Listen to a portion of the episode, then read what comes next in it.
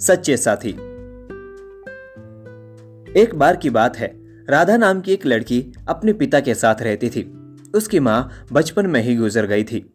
वो अपने घर का काम करती, फिर कॉलेज जाती थी। कॉलेज जाते समय वो रोज रास्ते में एक जगह पक्षियों को दाना डालती थी।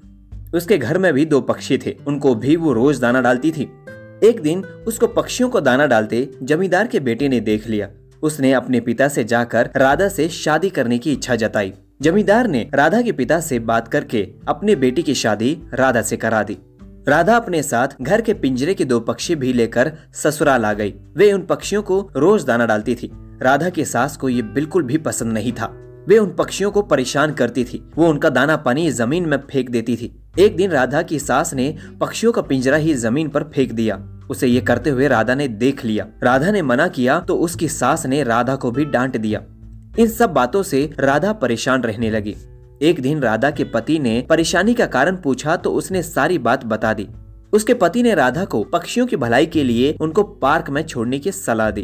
अपने पति के कहने पर राधा ने उन दोनों पक्षियों को बाकी के पक्षियों के साथ पार्क में ही छोड़ दिया। वो उनको कभी कभी दाना देने पार्क में जाती थी। अब सभी पार्क के पक्षी राधा के अच्छे मित्र बन गए थे। पक्षी अब राधा के घर पर भी आने लगे थे। राधा की सास को जब ये पता लगा तो वो गुस्सा हो गई। वो राधा को उसके मायके छोड़ने के लिए उसको साथ लेकर गई। रास्ते में कुछ चोरों ने राधा की सास के गहने चुराने की कोशिश की। तभी राधा के पक्षियों ने आकर चोरों पर हमला किया, जिससे चोर भाग गए। इसके बाद राधा और उसकी सास घर ही लौट आई अब राधा की सास की सोच पक्षियों के प्रति बदल चुकी थी।